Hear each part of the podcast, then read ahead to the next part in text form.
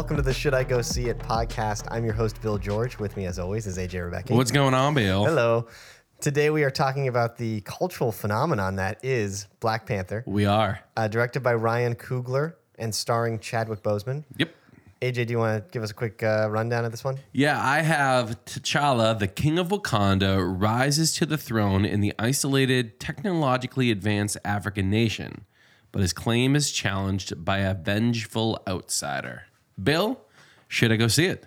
You probably already have if you're listening to this, and yes, you absolutely should if you have not. taking the world by storm Yeah. currently. It IRL was- in real life. It's happening. It was great. I really, really enjoyed it. Uh, I know you saw it as well. What were did. Your, what was your impression? I liked it. I liked it. I think it was for what it stands for and what it means to a lot of people. I think it's great as a movie and more specifically a Marvel MCU movie. Yep. It has its problems and it's starting to fall. It, it, it started to fall into the same rhythms that all the other movies are falling into.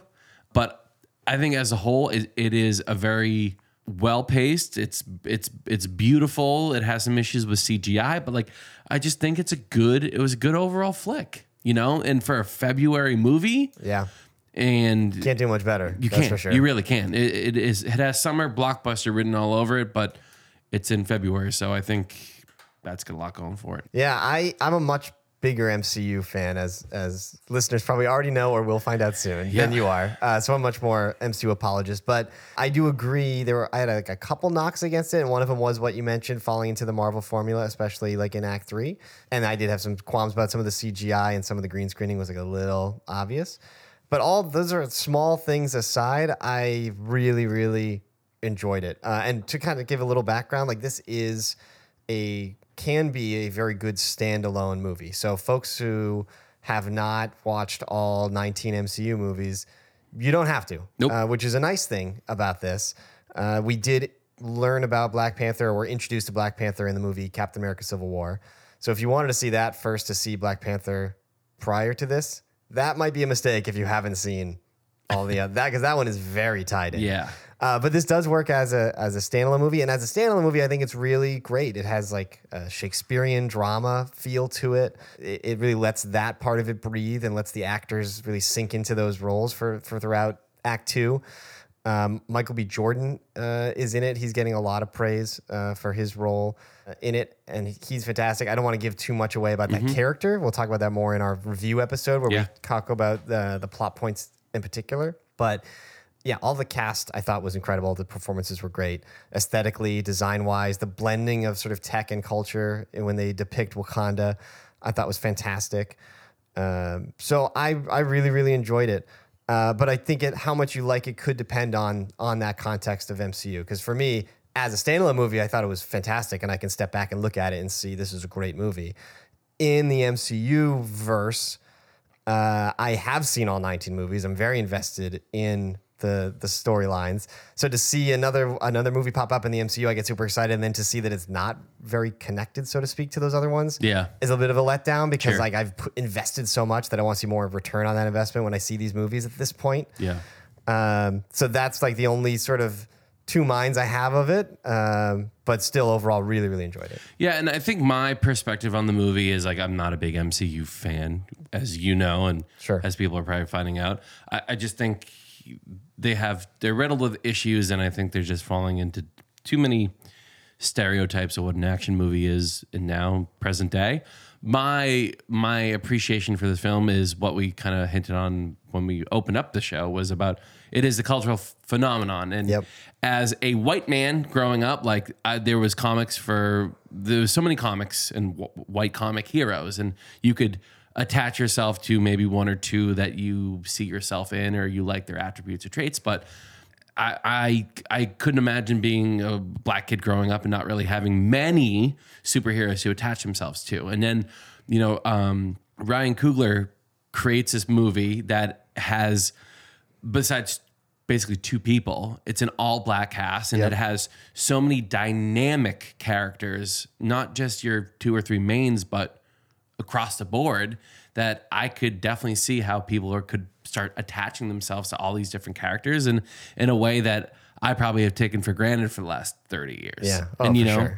And I, I live out in the suburbs. I was probably in the minority of the theater.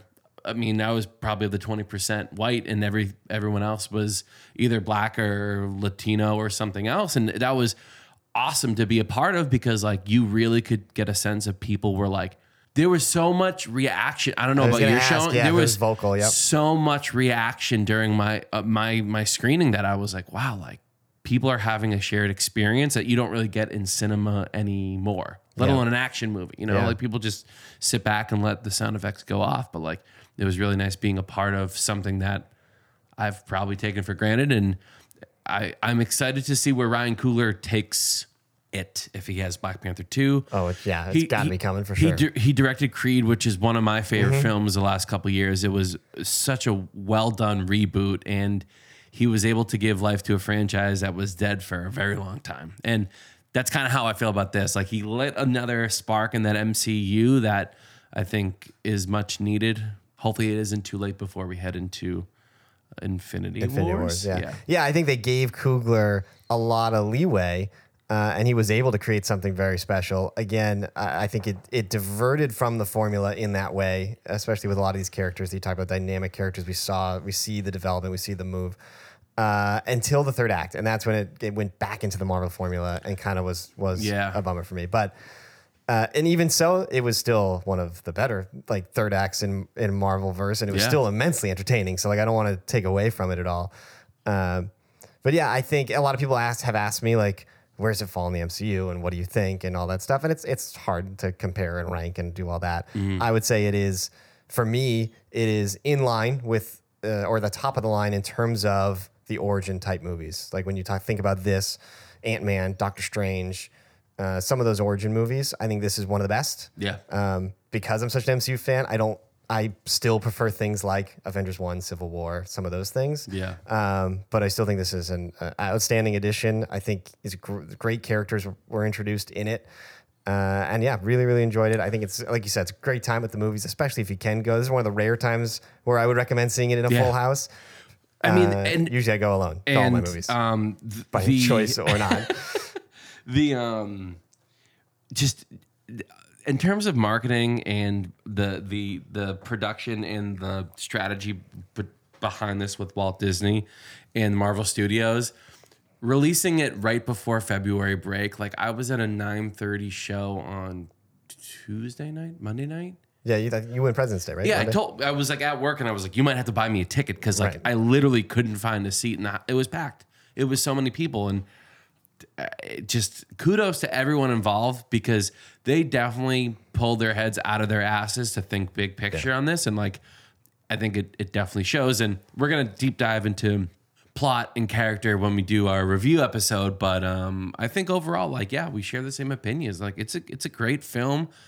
You should see it. If you're not a big Marvel person. Like you said, you don't you don't have to be invested in the MCU to watch it. You can you can hop right on board now, and and maybe that will spark your interest in watching the other movies. But yeah, Bill, I'm excited to uh, take a take a deeper dive and go over you know the details. Yeah, yeah, they do even flash back to parts of Civil War that do overlap. So you can absolutely go in fresh, and it is a very plot-heavy movie. So I do want to take a chance to to talk about some of the specifics. So uh, thank you for listening to our "Should I Go See It" episode about Black Panther. We uh, are going to have another episode posting where we review it in depth for those who have seen it. So look for that in your feed. Make sure to subscribe and follow on Instagram at "Should I Go See It."